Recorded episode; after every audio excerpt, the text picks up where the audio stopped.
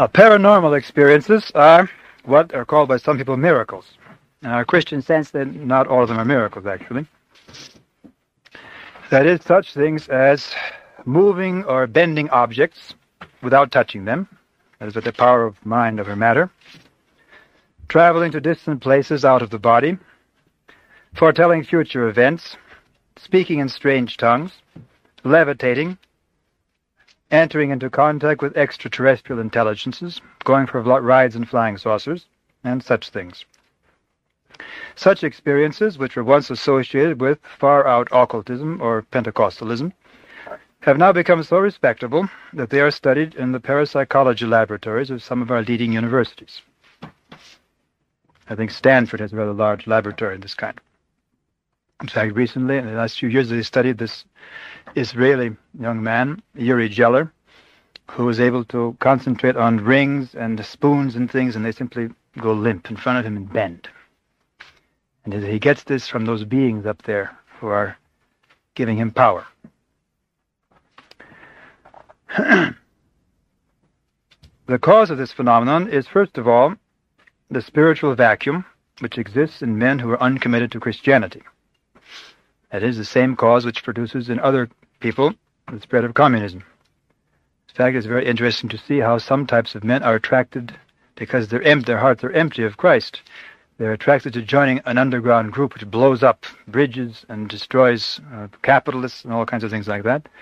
And others, on the other hand, are attracted to some kind of movement where you can attain meditation and levitate, fly in the air, and have all kinds of strange experiences. But the, the foundation of both is the same thing the emptiness of the heart which has not God. The human heart is made for God, and if it is deprived of God or rejects Him, it will sooner or later be attracted to false religions. That's also why communism has the power of a false religion, because people give to it the enthusiasm they should be given to, to Christ. This religious interest, by the way, is also present in the USSR, and parapsychologists are even more active there than in the United States. They have many magicians and sorcerers in the Soviet Union now, and they're examined. Witches, all kinds of strange people, and the Soviets place them in their laboratories and tell them, please start concentrating, make that plant die, or make the spoon bend, and so forth. And they transport the one particular witch who makes things float through the air, and they examine how heavy the object was, and so forth. As Christianity retreats, and it's obvious Christianity is retreating, such phenomena are bound to multiply in the 1980s. They go hand in hand with the advance of communism. Both come from and themselves produce coldness in men who have rejected God.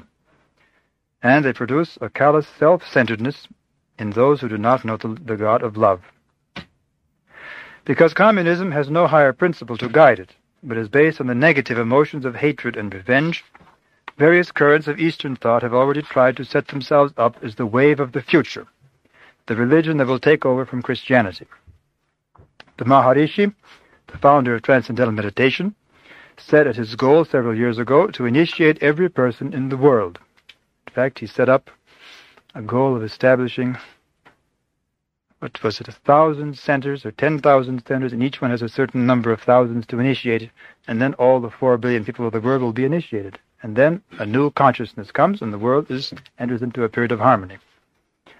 And he set up a, a worldwide university in Switzerland, someplace, and educates these people who are able to initiate people into his religion.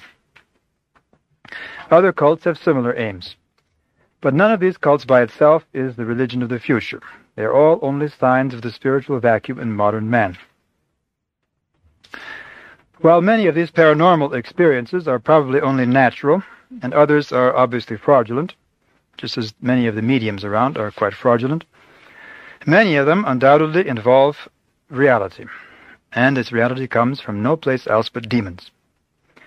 The kind of things that happen to people in close encounters with unidentified flying objects, flying saucers, in out-of-body experiences, and such things, clearly indicate the presence of demons, this demonic activity is bound to increase in the 1980s, because once they have gained a foothold and men are receptive to them, demons do not go away. And we can see how receptive people are to these kind of events. There's a, almost a fascination among a large segment of society today for these strange experiences which are far from Christianity. But even such activity of demons has, for a conscious Orthodox Christian who is trying to find out what is what, what is life, how can I react, it has a positive side. Because the very boldness of the activity of demons can awaken men to the reality of the demonic world. And up until the last few years, most people had no idea that demons are real. Demons are something in the subconscious or some kind of uh, bad impulses in man anything else but real beings who wish to destroy us. And all of a sudden, all these events occur which cannot be explained by something within man. There's something outside which is doing it. And it looks miraculous. And therefore, to become aware of this demonic realm, in the case of Christians, can arouse one to spiritual vigilance and struggle. And if one reads the lives of saints throughout the history of the Church, we will see that the, the, their these lives are filled with incidents of demonic activity, and the saints were very much aware of it. That is, those who are more aware of spiritual life are more aware of those who try to destroy us, the demons. And it is even possible in the case of unbelievers for them seeing the reality of demonic activity to get so scared that they come to Christ, to come to religion.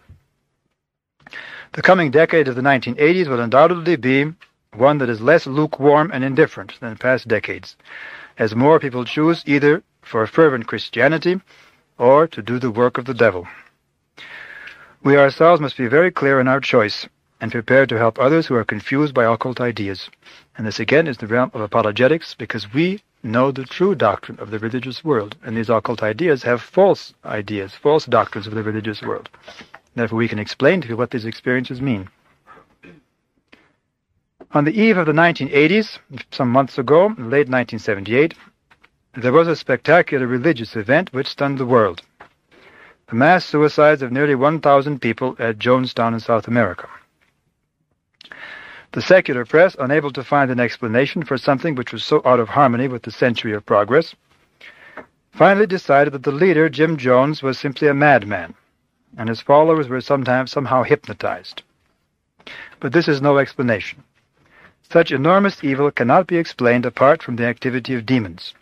And in fact, as Jim Jones quite explicitly said, that he was in contact with beings from outer space who told him what to do.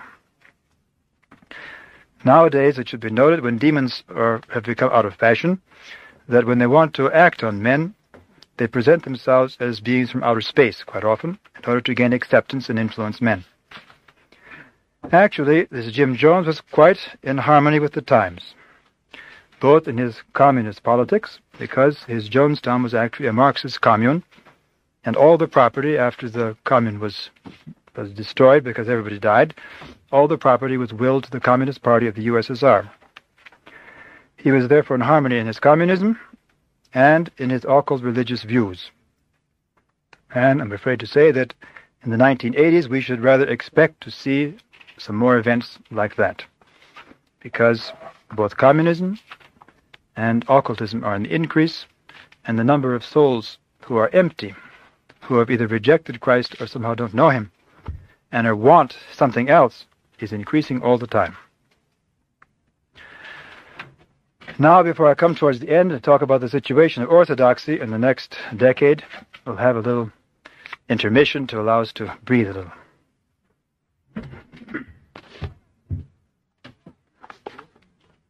Before going to the next uh, half of the lecture, I'd like to mention one point.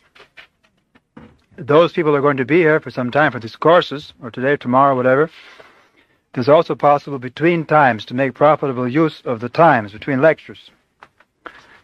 And for, for example, we just discovered a new publication by our local uh, printers across the mountains from us.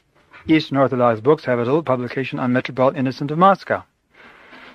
That's very good reading because, in fact, the lecture today we didn't hear much about his life, so this gives more about his life. A very good collateral reading for the for the, the lecture. And then there are other books like this, Orthodoxy, the Religion of the Future, goes into much more detail about what I, I talked about occultism, about the UFOs and so forth. And then the latest Orthodox Word, and many of the Orthodox words which are over there have what I mentioned before, the lives of people like new martyrs, and this one here, new martyr Archbishop Seraphim of um, Uglitch. And we don't know too much about his life, but what we have is a first-hand account of how he was living in this prison camp. And that's one little glimpse, which is very valuable. It gives us a first-hand account of what what it's like. So these materials also will be available for people to be studying at various times when they have the chance. Now, going further into the 1980s, we've discussed the first two rather frightening aspects of the increase of world communism and the increase of occultism. And I don't want to make any spooky predictions about what it's all going to end in. So, and we shouldn't necessarily uh, think, because these tendencies are going on, that, for example, America must definitely fall to communism or we're all going to be taken over by demons from outer space or something like that. Because these things happen according, first of all, according to the emptiness of hearts. And the more a person is struggling in Christianity, the less one is affected by those things. And the more able one is to face them, if one is affected by them. And secondly, one, in talking about these general tendencies, as I mentioned in the beginning, it's really quite impossible to make some kind of prediction that by 1988 communism will take over the world or some kind of thing like that. And in fact, there are all kinds of things which one cannot calculate. For example, if there were to be a world war, or something like a world war, then all calculations would be out. And there's no idea what's going to happen in such a situation, whether world communism might fall, whether, um, well, in other words, it's totally incalculable what's going to happen. So what I'm talking about is simply the tendencies of what is in the air, of which we should be aware without being too concerned about specific predictions as to what's going to happen. Now the next aspect comes a little closer to home because I'd like to speak about the situation of Orthodox Christianity in the 1980s. The first aspect I'd like to talk about concerns what I already mentioned at the beginning, the spirit of worldliness the watering down of orthodoxy, the loss of the sense of difference between orthodoxy and heterodoxy. These have produced the ecumenical movement in our times, which is leading to the approaching union, the unia, with Rome and the Western confessions. And such a thing could very well happen in the 1980s. Just in the last year or so, the new Pope of Rome has made overtures to the East, and the Patriarch of Constantinople has said how much he welcomes them. And it could very well be within a few years that there will be a communion between the Pope and Orthodoxy. That is, the Orthodox jurisdictions that follow the ecumenical patriarch. For us, of course, we would be outside that, and it would not concern us directly, but it's something we have to face. This will probably not be a spectacular event, because most Orthodox people in most jurisdictions have become so unaware of their faith and so indifferent to it that they will only welcome the opportunity to receive, say, communion in a Roman or an Anglican church, and would not even know what's wrong with it. This spirit of worldliness is what is in the air and seems natural today. In fact, it might be said to be the religious equivalent of the atheist agnostic atmosphere which is in back of the spread of communism in the world. What should be our response to this movement towards uh, watering down the faith uniting it with the Western confessions. Fortunately, our bishops in the Russian Church outside of Russia have given us a sound policy to follow. We do not participate in the ecumenical movement. Our Metropolitan has warned other Orthodox churches of the disastrous results of their ecumenical course if they continue it. But at the same time, our bishops have refused to cut off all contact and communion with Orthodox churches who are involved in the ecumenical movement recognizing that the ecumenical movement is still a tendency that has not yet come to its conclusion, which is the union with Rome. And that at least in the case of the Moscow Patriarchate and other churches behind the Iron Curtain, the ecumenism is a political policy which is enforced upon the church by secular authorities.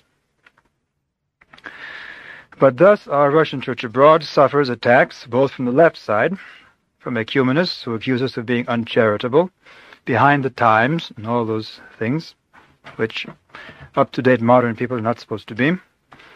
and from the right side by groups, especially in Greece, that demand that we break communion with all other Orthodox churches and declare them to be without grace. If one looks at the state of the Orthodox Church in Greece, we can see that there the ecumenical movement has produced a reaction which has often become excessive, and sometimes is almost as bad as the disease it seeks to cure. The more moderate of the old calendar groups in Greece, those that are broken off from the mainline church, the church in Athens and Constantinople, has a position, this old calendrist church has a position very similar to that of our Russian church abroad. But among these old calendrists, there have been schism after schism over the question of strictness. And I especially like to uh, direct our attention to this question of strictness, which seems such a good thing to be strict and zealous, but it has a very negative side if we do not approach it the right way. For example, I know one monk on Mount Athos, in fact, he's been in this very monastery, who is in communion with only ten other monks in the whole world, and with nobody else in the whole Orthodox Church. And he is a moderate. He has one priest, that's a very good man, Father Herman met him, and if this priest, if this priest were to die, he would have nowhere to receive Holy Communion. And I asked him when I saw him a few years ago what he would do in that case, and he said, I just don't know. I'm stuck. And the reason he's a moderate is that he recognizes that there is grace in all the other Orthodox churches. But he is so strict in this policy that because the Patriarch of Constantinople is already speaking about being soon in union with Rome and is already going away from the faith, therefore he is fallen, and anyone who is in communion with him, or is in communion with someone who is in communion with him, or is in communion with someone who is in communion with someone who is in communion with him, is out. And therefore, being strict, he finds that this network he has established out of strictness includes the whole Orthodox churches, every place in the world, except in this one little corner of Mount Athos. In fact, not not even all. Just himself, but even there might be Well, there's, but there's ten others who think like him, apparently. Maybe it's fewer now. But this is, an, and he's a very good man. He's very sincere, very zealous, sort of simple, and he has no answers for other people who are stuck with having to live in the world and things like that. He's very sort of, in fact, in some respects, very childlike. But the strictness of his has placed him in such a position that he's like, like painting himself into a corner. And he has sort of no opportunity to be in fellowship and contact with other people who are actually of the same mind he is, but just haven't got this particular point about not being in communion with those who are in communion and so forth. but other groups in Greece have a more a spirit which is something close to what might, one might call fanatical. A few years ago, one of these groups excommunicated our Russian church abroad because our bishops refused to declare that all other Orthodox churches are without grace. This group now declares that since 1924, only it has had grace, and only it is Orthodox. And this group has recently attracted a few converts from our Russian church abroad. So we should be aware that this attitude is a danger to some of us American and European converts. With our calculating, rationalistic Western minds, it is very easy to think we are being zealous and strict when actually we are chiefly indulging our passions for self-righteousness.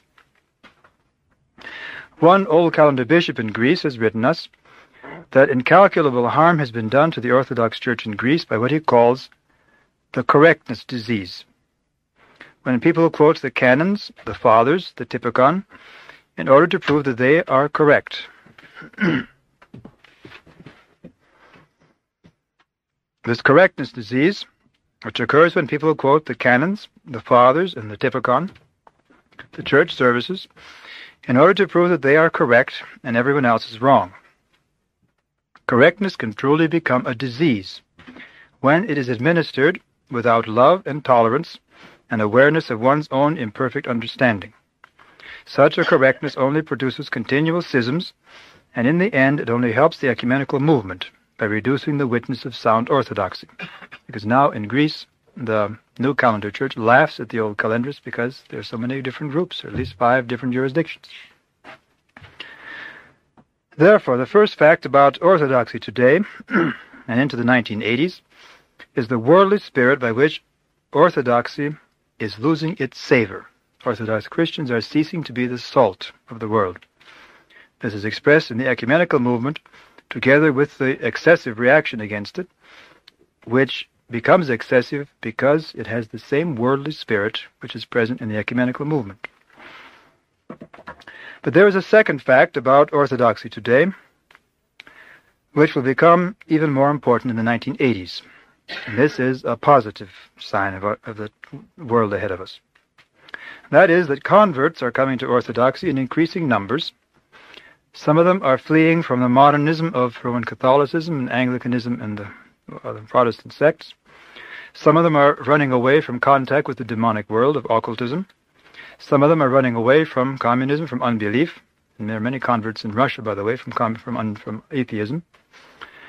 We must be aware that one of the chief things by which these new converts to the Orthodox faith will absorb the teaching and above all the spirit of orthodoxy will be their living contact with us who are now Orthodox Christians. Therefore, the way we live our orthodoxy itself has a missionary function. The Orthodox missionary movement in the West is and will probably remain a rather small one. But there is one area today where the Orthodox mission is a major movement. This is East Africa. Especially in the last 20 years or so, this mission has gained many thousands of converts. In Uganda, Kenya, Tanzania, the Congo, and other African states. I don't have it here. We have a whole issue, an Orthodox word, half of an issue several years ago devoted to these missions in Africa. We send our Orthodox word into these places, especially into Uganda, and especially from Uganda we receive replies from Orthodox people, usually young people who are looking for pen pals or scholarships or all kinds of things from us. If anybody wants, my brother he's in charge. We have, lots of addresses. And lately we've become, in fact, known throughout East Africa, in fact, in West Africa also, in Ghana, in Nigeria. If you want to get some free picture books, you write to the Orthodox Word, and they send you picture books and Bibles. We've begun sending Bibles now to Nigeria and Ghana and various places like that. And these letters we receive are very touching because they're extremely simple. And they show how deeply and how simply the people in East Africa are re- accepting the Orthodox faith. I'd like to read here one letter which we received just two weeks ago, which is an appeal our, from our Orthodox brothers in one town in Uganda. And this is a very moving text which we'll print in the next issue of Orthodox Word. It shows, well, you'll see what it shows. it's handwritten. They have no typewriters there, and they never get a typewritten letter from East Africa. And it reads as follows. From the Transfiguration, in fact, it's all misspelled. They all speak a little English, but their English is such that you often have to translate it back into American English because Don't edit. Don't edit. from the Transfiguration Orthodox Church in Degea, Uganda, P.O. Box 238, Bombo. It's written to the directors of the Orthodox Word Platina, Dear Fathers. On behalf of the Degea Parish Council, the Reverend Father Mulunga, our parish leader, and the congregation, in the name of the Father, the Son, and the Holy Ghost. In fact, all letters from Uganda, Nigeria, Ghana, Kenya always begin a very pious way. In fact, some of them sound like epistles of St. Paul. We send our peaceful and joyful greetings to all of you, brothers, and say our thanks to God who loves us and unites us into one brotherhood. Although you live far away from Africa, yet by the guidance of the Holy Ghost, the love of the Father, and the unity of our Lord Jesus, that heavenly form has put us into one room. Whatever that means, one one area. One church and one Father. We feel for one another. We pray as one person. In this element, we communicate our human living with far people, that is, distant people. So through this relation, we ask you to join us to praise God and glorify His name, Alleluia, for His most wonderful deed and His miracles around His nations.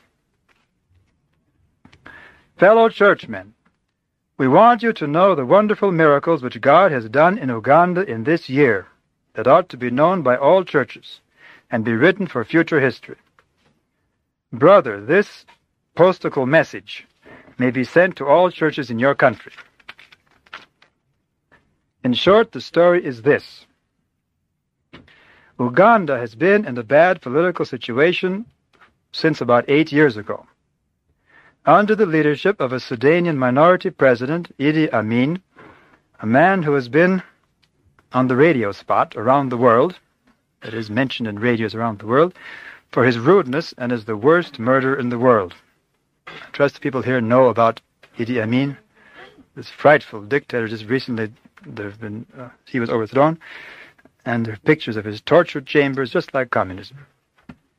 And he does it in his own name, in order to make Islam the religion of Uganda. He legislated hard laws upon the people. He interfered with the churches by changing Sunday services to Friday, that is the Muslim holy day. He appointed Muslims to be chairmen of synods. Bishops were to be appointed by a state body. Some churches were forbidden.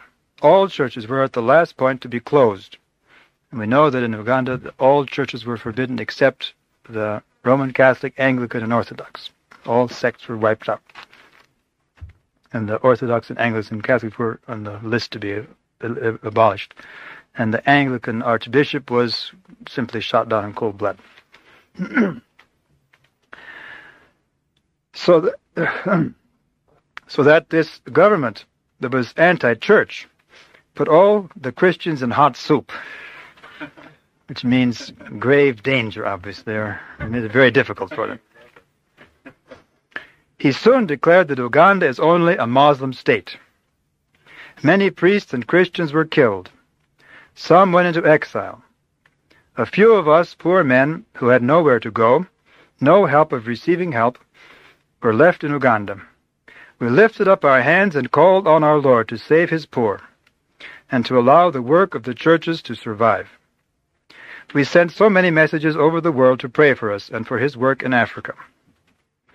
Through the prayers of the nations, God destined, God listened and heard the voices from his creature, and he answers them. In a wonderful manner, like the story we read in the Holy Bible by Moses in Egypt. God saved us, this miracle was done before us. We got peace, freedom, and worship and prayer. Please, nations, join and coordinate your prayers with us. God brought the force of President Nyerere from another state, Tanzania. He gave him the strongest armies to come down in Uganda and dismiss the anti-church president. This was done. Amin was cast out from Uganda. We are now free to sow peace and freedom of worship. We ask all the churches to praise him and send this message everywhere. Dear brothers, through the liberation war, many churches, schools, and houses were boomed, meaning bombed. Many people were killed. There are so many widows. Without schools and helpless, our people are in need of food, milk, blankets, shirts, coats, shoes, plates, books, icons, and so forth. We then call all good Christians to open their hands and give support to the poor, and also the Degea Parish Council is applying for your church magazines. Thank you. Peace and love, may peace and love survive among all the Orthodox churches. Yours, Azariah Mwanja, the chairman, Efemosi Nakila, the secretary, Reverend Father Emmanuel Mulunga, parish priest. In fact, we have a, a photograph of this Father Emmanuel Mulunga, an Orthodox word. Ten years ago with his daughter. He was a deacon then. He's been receiving Orthodox for all these years. Well, a very moving letter. Very simple people. And they've gone through this tremendous experience in Uganda, which is very much like the Soviet experience. And now they're giving thanks to God, and they're images from the Old Testament, Moses and Egypt, and they want people to share, to help them. A very touching thing. Now, some who wish to be correct will remind us that the Orthodox Church in Africa is under the Patriarchate of Alexandria. The Patriarchate of Alexandria is under the new calendar. And they might even think that we should have no contact with them. About this, I'd like to say a word. To preserve the ancient traditions and canons of the Church is a good thing. and those who wilfully and needlessly depart from them will be judged by God. Those who introduced the new calendar into the Orthodox Church in the 1920s and later, and thereby brought division and modernism into the Church, will have much to answer for. In fact, only a few years ago, the Patriarch of Alexandria, before this Patriarch, was thinking of going back to the old calendar, but he died before he could do it. But the simple people of Africa understand nothing of all this, and to preach the correct old calendar to them could produce nothing more than a squabble over theoretical points that would only interfere with their simple reception of Orthodox faith. Western converts are often skilled in debating such theoretical points, even to the extent of writing whole tomes and treatises on the canons and their interpretation.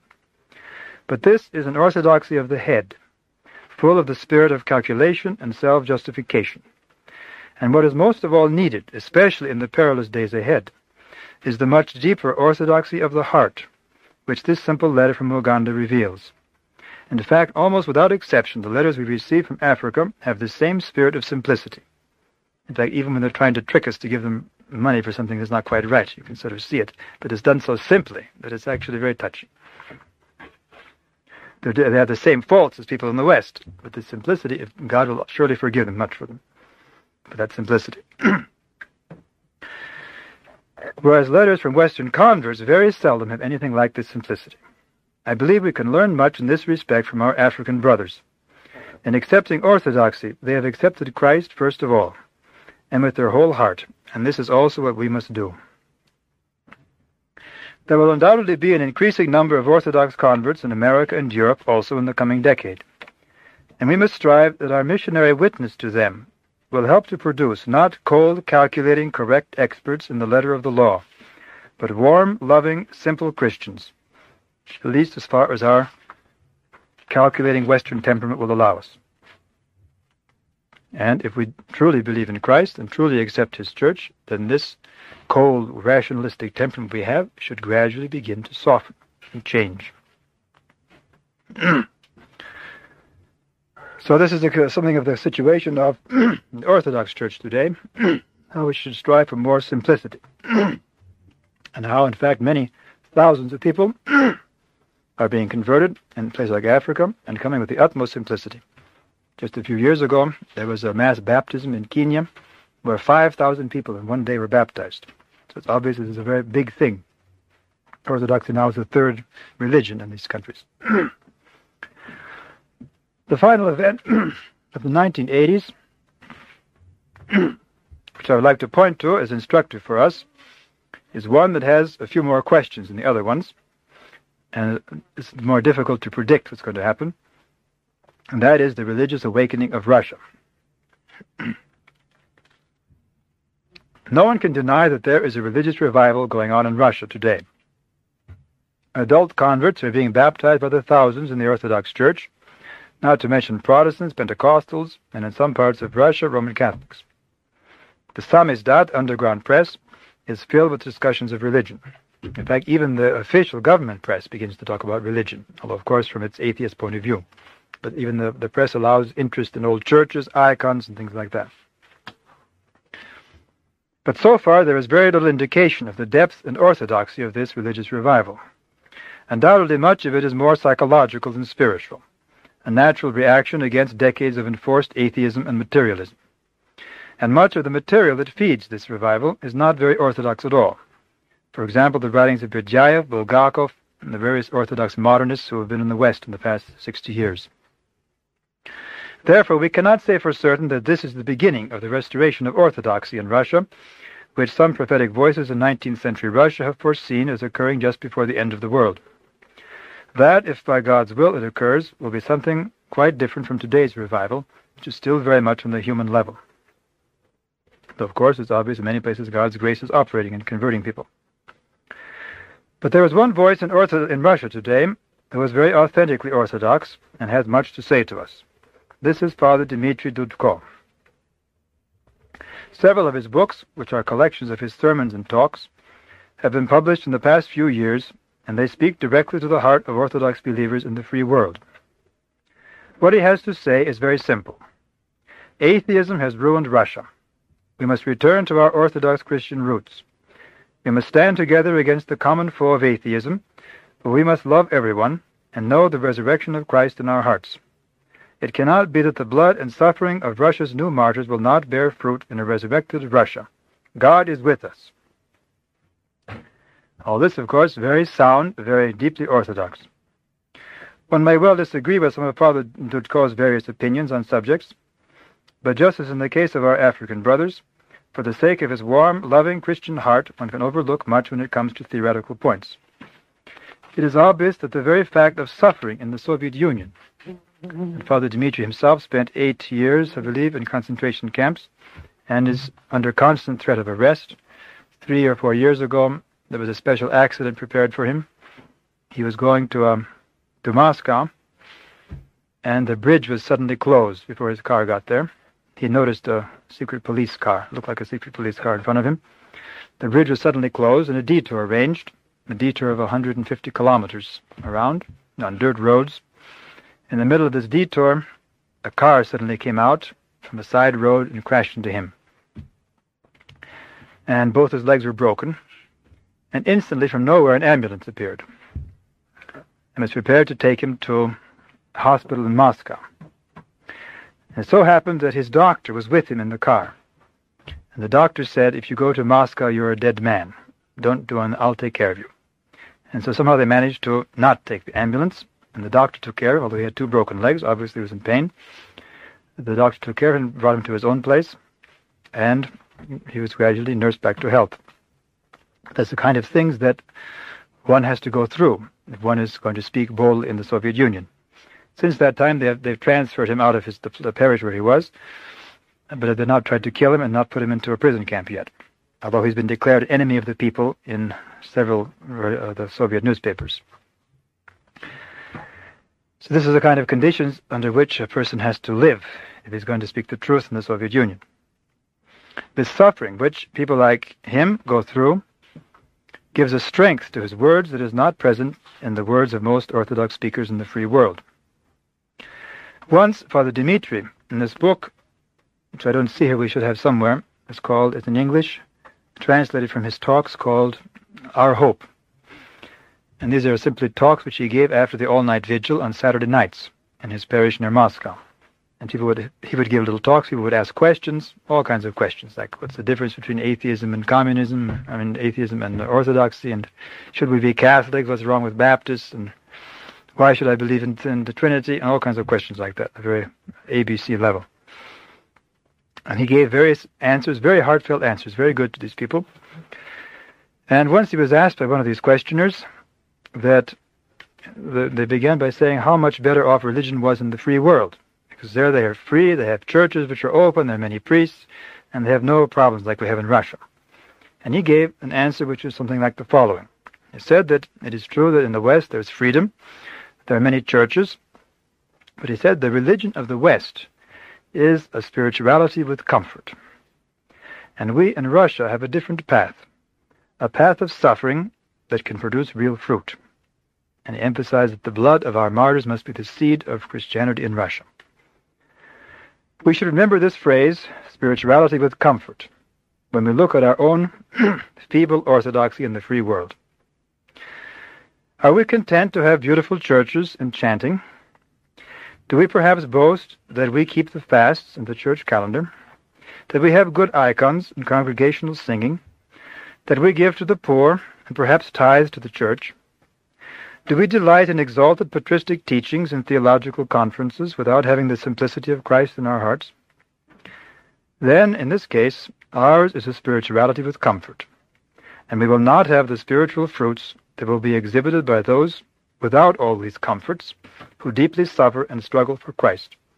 It is very important for converts to bear in mind that when you come to orthodoxy, the important thing is not the icons, that they be in the good style that the church be uh, a replica of an ancient church, or that the singing is all proper, and so forth.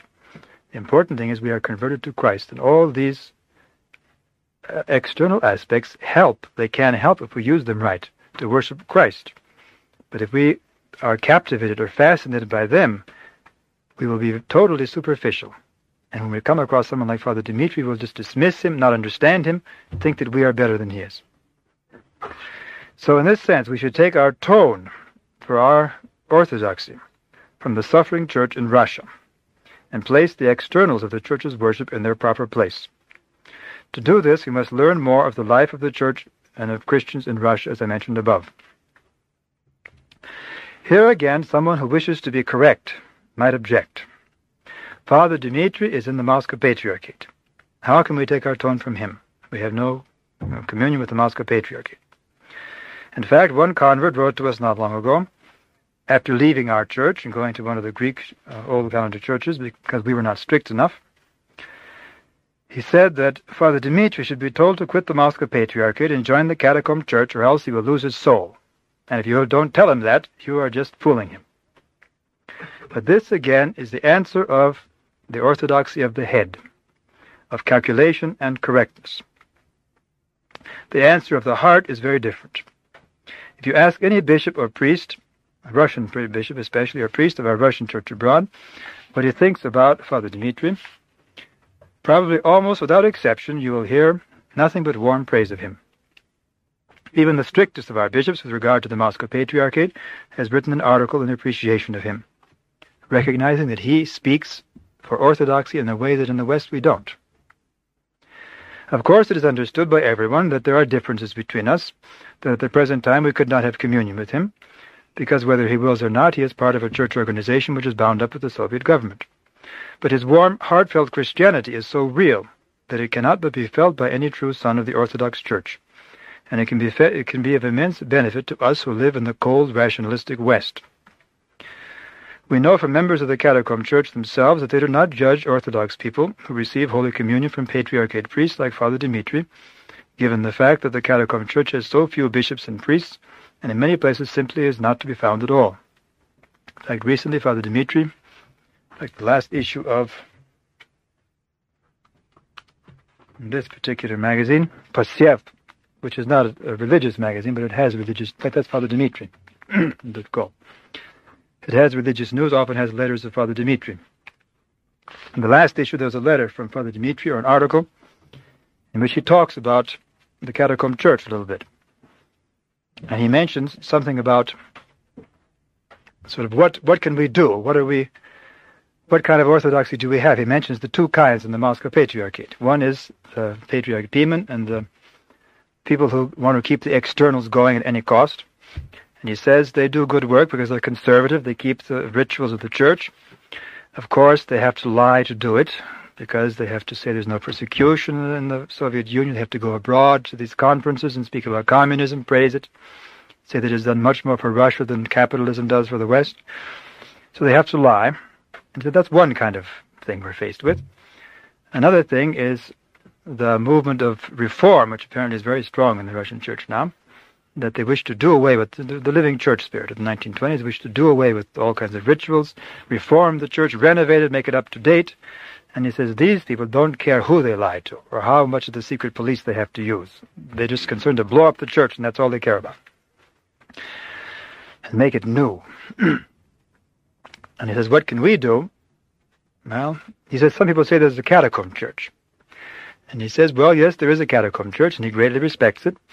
But he says there's so few of them, and you can you, many people cannot possibly get into contact with them because they hide themselves. And therefore it cannot be an answer for us at the present time in Russia. And he says he knows several people. Some places he says the spirit is not too good because they get very narrow. There's some places where nuns run the services because there are no priests and they're convinced everybody's a heretic but themselves. There's apparently is the same spirit that there are in some places in Greece. Of course, other places there's a very different feeling because we have letters, rather whole articles from people in the Catacomb Church which have a very moderate tone to them. But he says he even talked to one person in the Catacomb Church, and this person is totally cut off from the sacraments because there's no more church. And his area, the Catacomb Church is totally absent and he's sort of surviving, keeping up the faith, being loyal. And he had a spiritual talk with Father Dmitri. And he says, when he got finished talking to me, he received communion from me.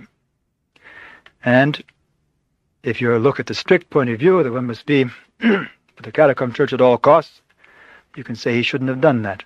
But from the pastoral, spiritual point of view, you can see that in this particular circumstance, that's probably what's best for him to be at least receive the sacraments, because in the Catacomb Church they don't deny that there's sacraments in the Moscow Patriarchate. At least receive the sacraments, receive God's grace, and, ret- and have strength to keep struggling.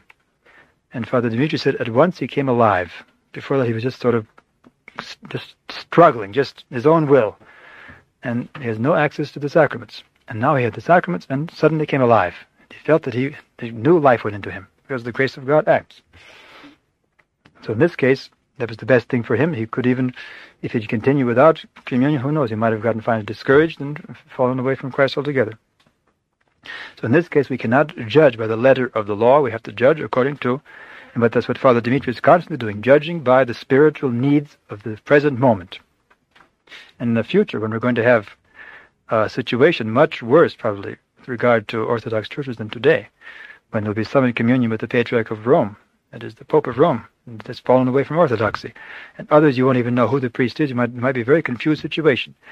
We will not be able to have some kind of a memorize some kind of a rule that will save us. We have to be spiritually prepared and spiritually open to understand what's going on, or else we won't be able to know where to receive communion or anything of the sort.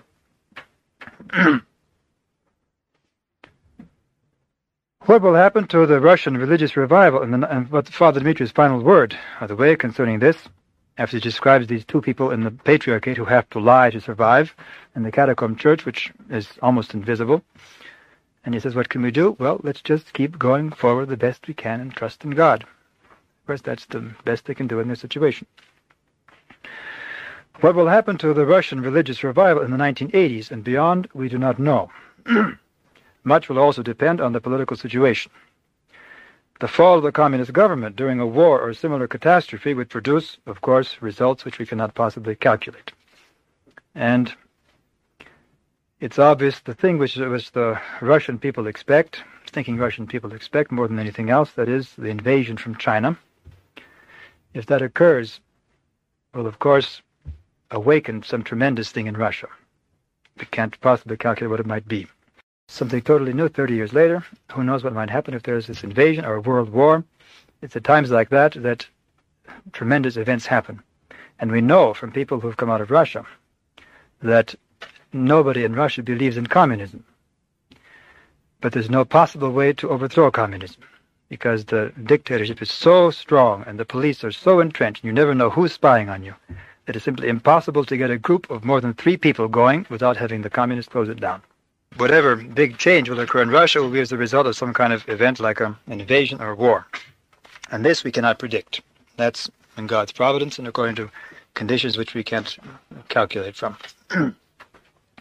But we should be discerning and aware regarding voices which come from Russia, because many of them are very liberal and do not have right orthodox ideas at all.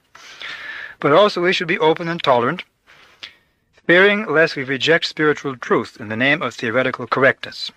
That is, whenever we read anything that comes from Russia, we should read it not according to the letter of the law, but according to the orthodoxy which comes from Jesus Christ, the true Christianity, and judge it on that basis. Are they do they have love for Christ? Are they doing the best they can in those circumstances? That's that's the way we should look at it. The recovery of faith in Russia is perhaps the most alive thing in the Orthodox world today. And it can inspire us to treasure our own faith all the more, and inspire us also to increase the talent which God has given us to speak the truth of orthodoxy in the conditions of freedom. Now to our conclusions. Up to now, I've discussed some of the religious tendencies which we should be seeing in the 1980s, but I have not mentioned what particular importance these years may have. I think I should mention a word about this. Why the 1980s are important. I think it is no exaggeration to call the 1980s a pre apocalyptic period. Most of the tendencies I've mentioned above are those one should expect to see completed near to the end of the world. The worldwide triumph of communism would surely make the reign of a single world ruler, Antichrist, that much closer. The increase of occult phenomena and demonic activity is a preparation for the age of demonic miracles which will come with Antichrist. The restoration of Orthodox Russia, if it occurs, will be only shortly before the end of the world. I have not mentioned many of the disasters which many are now predicting for the 1980s. If you read any religious especially fundamental uh, publications, and in fact many secular newsletters also, you will see predictions of widespread famines, world depression, world war. These are specific events which may also occur in these years, but we cannot foresee them with great accuracy. In any case, our primary concern must be not with the external side of what lies before us, but with the spiritual side. Some religious groups even now are storing up food for the disaster they feel lies just ahead for America. We, on the other hand, should be storing up Christian love and knowledge, without which we will not survive spiritually even if we do have enough food. And in fact, if we have the, that Christian love and knowledge, God is going to give us the food. In conclusion, I would like to repeat a few of the qualities which I think are essential for our spiritual survival and fruitfulness in the dangerous days ahead. Our most important task, perhaps, is the Christian enlightenment of ourselves and others. We must go deeper into our faith, not by studying the canons of ecumenical councils or the Typicon, although they also have their place, but first of all by knowing how God acts in our lives. We must read more the lives of those who have pleased God, in the Old and New Testament, for example, and it's a fact that we read the scriptures much too little. And the Old Testament has many instructive accounts. We see that the Africans do read the Old Testament. They know about Moses, they know about Egypt. They're often giving examples from the Old Testament. We should be reading the lives of saints, the writings of the Holy Fathers on practical spiritual life according to our level, beginning of the ABCs like St. John of Kronstadt, the unseen warfare. We should be learning about the sufferings of Christians today and in recent years, in places like Uganda, places like Russia. In all this learning, our eyes must be, first of all, not on the suffering aspect, not on the terrible things that happen. Our eyes must be, first of all, on the kingdom of heaven, which makes all these things tolerable. Because if we have in our heart the fact that we are made for another world, and this life is short, and soon we'll be facing that other world, that all the things in this life will be, as Vladika Nektary told us today, this Father Nikon said all these tortures were to him great joy, because he sees that through this he's getting the kingdom of heaven. Secondly, after the importance of enlightening ourselves, we must not close ourselves in and preserve our talent without multiplying it for others. If we do this, our orthodoxy will become a sect, and not the true Christianity. We must be open and prepared to help and enlighten others. And we will find opportunities for doing this on every hand, because there are people today who are looking for orthodoxy. In terms of numbers, you look at America with its 240 million people, the numbers of those who wish to who are looking for orthodoxy may be very few, but it's enough. Every place you look, in fact, every person here will have opportunity to be in contact with someone who is looking for the true Church of Christ and they come from surprising places. We know about the mission in Uganda, for example, that for many years they struggled after finding out through their reading, these two Anglican seminarians finding out that orthodoxy must be the church. And they went through such difficulties. They found a, false Orthodox priest who was some kind of sectarian. They went to the Patriarch of Alexandria, who was, who was an ecumenist, and he said, Go back to the Anglicans. We don't have anything you want. And they still didn't give up. They still kept knocking on the doors, and only after 20 years they found their way to the Orthodox Church. That kind of, of struggling, God sees. And He sees that they know. They know that there is a truth which is true no matter how many bad people there are in the church, no matter how many, how many people are going against the tradition of the church. The church itself is the truth, and they want to find their way to get to the true church. And they're coming from all different directions, from the various uh, Western confessions, from unbelief, from occultism. And we should be prepared when we see a person who is involved with some kind of wrong belief. Our first attitude to them must be not to say, aha, you're a heretic, you're no good. Look how bad he is. Our first attitude must be to see that there is a person who needs enlightenment. And in whatever way we can give it, we should give it. Often we don't need to say anything. Often the person himself will open up, will begin to ask. I was myself coming back and uh, I had to hitch a ride because one of our trucks broke down in one early morning. And uh, ordinary person who lives someplace, Reading or Platina or someplace, After putting the radio on and not wanting to talk about anything, all of a sudden closed the radio, and the last five minutes before I got to Platina, he turned to me and said, Can you explain the Russian Orthodox faith in five minutes or less? And I had a chance right then, unexpectedly, to say some word about the truth. And this kind of thing is going to happen to many of us. In fact, everyone here will have these opportunities. Sometimes you can spot people like that, that they're interested, and you can begin to offer something. We should not throw our pearls before swine, that is, begin to preach orthodoxy in the streets where people are not going to, just going to trample on it and not appreciate it, unless there, we should be open to find opportunities to give the word to other people. Because we have the truth. We do not possess it as our own. We have it as like a loan. And we have it in order to save our own souls and to give to others. If our hearts are warm and loving, God will show us the way to do this, even if we do not know how to do it intellectually. Therefore, if we don't know how, we ask God. Next, our Christian enlightenment, finding out about our faith and how people are suffering today, should blossom in a conscious Orthodox philosophy of life. a conscious Orthodox philosophy of life. Our Christian enlightenment should blossom in a conscious Orthodox philosophy of life. This means that we should know what we believe and what it means for our life. Our Orthodox Christian tradition contains the answers to all the searchings and all the legitimate questions of man's mind and all the questions which are being asked today. If we consciously steep ourselves in it and keep ourselves reading in Orthodox sources, we can communicate these answers. to give only one small uh, example, there are today many evangelistic fundamental Protestants who are becoming aware of uh, these things that I'm talking about. For example, the activity of demons. They write books about unidentified flying objects and how there are demons in back of them. And if you read these books they write, knowing Orthodox Christian literature on this subject, you will be astonished at how naive they are, that they don't have the faintest idea what demons are, how they act, they guess. They read the New Testament and they sort of guess from that. In fact, one of them I read recently said, the New Testament doesn't really have a doctrine of demons, so we have to sort of make it up. And that means they haven't read the life of Anthony the Great. Because anybody who reads the life of Anthony the Great will have, he will know what's going on in the world today. There the demons appear to him in all kinds of shapes. And one of the big problems which Protestants have, and Western investigators, is, for example, how demons can appear in solid form. How come they appear in a flying saucer, which is real?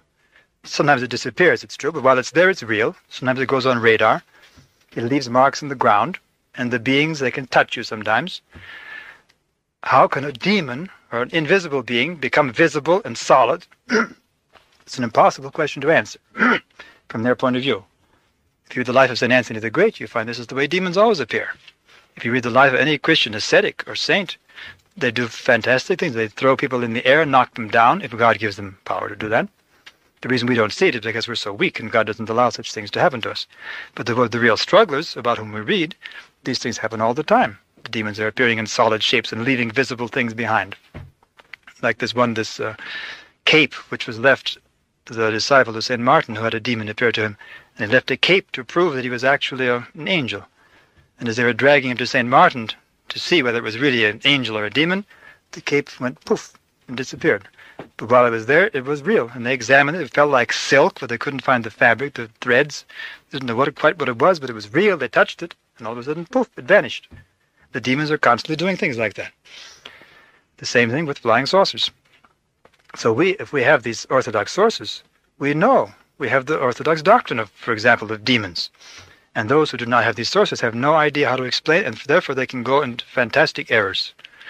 Like the um, one fundamentalist group, the Carl McIntire group, who thinks that flying saucers are some kind of non-human beings from outer space who are going to come to help us out. Not even angels. I think there's some kind of non-human beings who live on other planets who are actually coming to help us out. And they heal you and do all kinds of good things to you. And of course, if you believe that, you're in deep trouble. But this very concept of the, of the conscious orthodox philosophy of life is one which will be developed more in the courses which are going to be given beginning the next few days and throughout next week. because it's a very big thing. You don't develop this conscious orthodox philosophy of night from one lecture or overnight. It's a lifetime task. And finally, our Christian life and learning must be such that it will enable us, because this is the test of it. The test is not whether we are faithful to some canon of the Sixth Ecumenical Council. The test is whether this learning and our life will enable us to know the true Christ, and therefore to recognize the false Christ, Antichrist, when he comes. It is not theoretical knowledge or correctness that will give this knowledge to us. Vladimir Solovyov, in his parable of Antichrist, has a valuable insight when he notes that, in his fictitious account, which is very, however, true to life, that Antichrist will build a museum for the Orthodox of all possible Byzantine antiquities. That is, all ancient icons, all ancient chants, all ancient church architecture, ancient vestments, everything will be according to the ancient traditions, Byzantium, if only they will accept him and bow down to him. And so also, mere correctness in orthodoxy without a loving Christian heart will not be able to resist Antichrist. And in fact, even those who recognize intellectually Antichrist will bow down to him if their hearts are cold.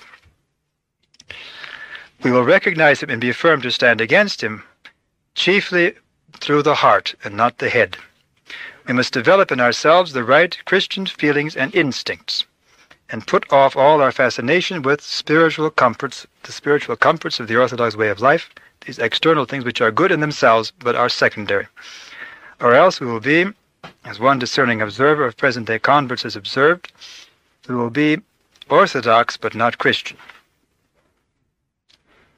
We are called to be true and fervent Christians in these terrible times, and thereby to show the world that orthodoxy is the true Christianity, which even in these terrible days is still exists for the salvation of mankind. Amen.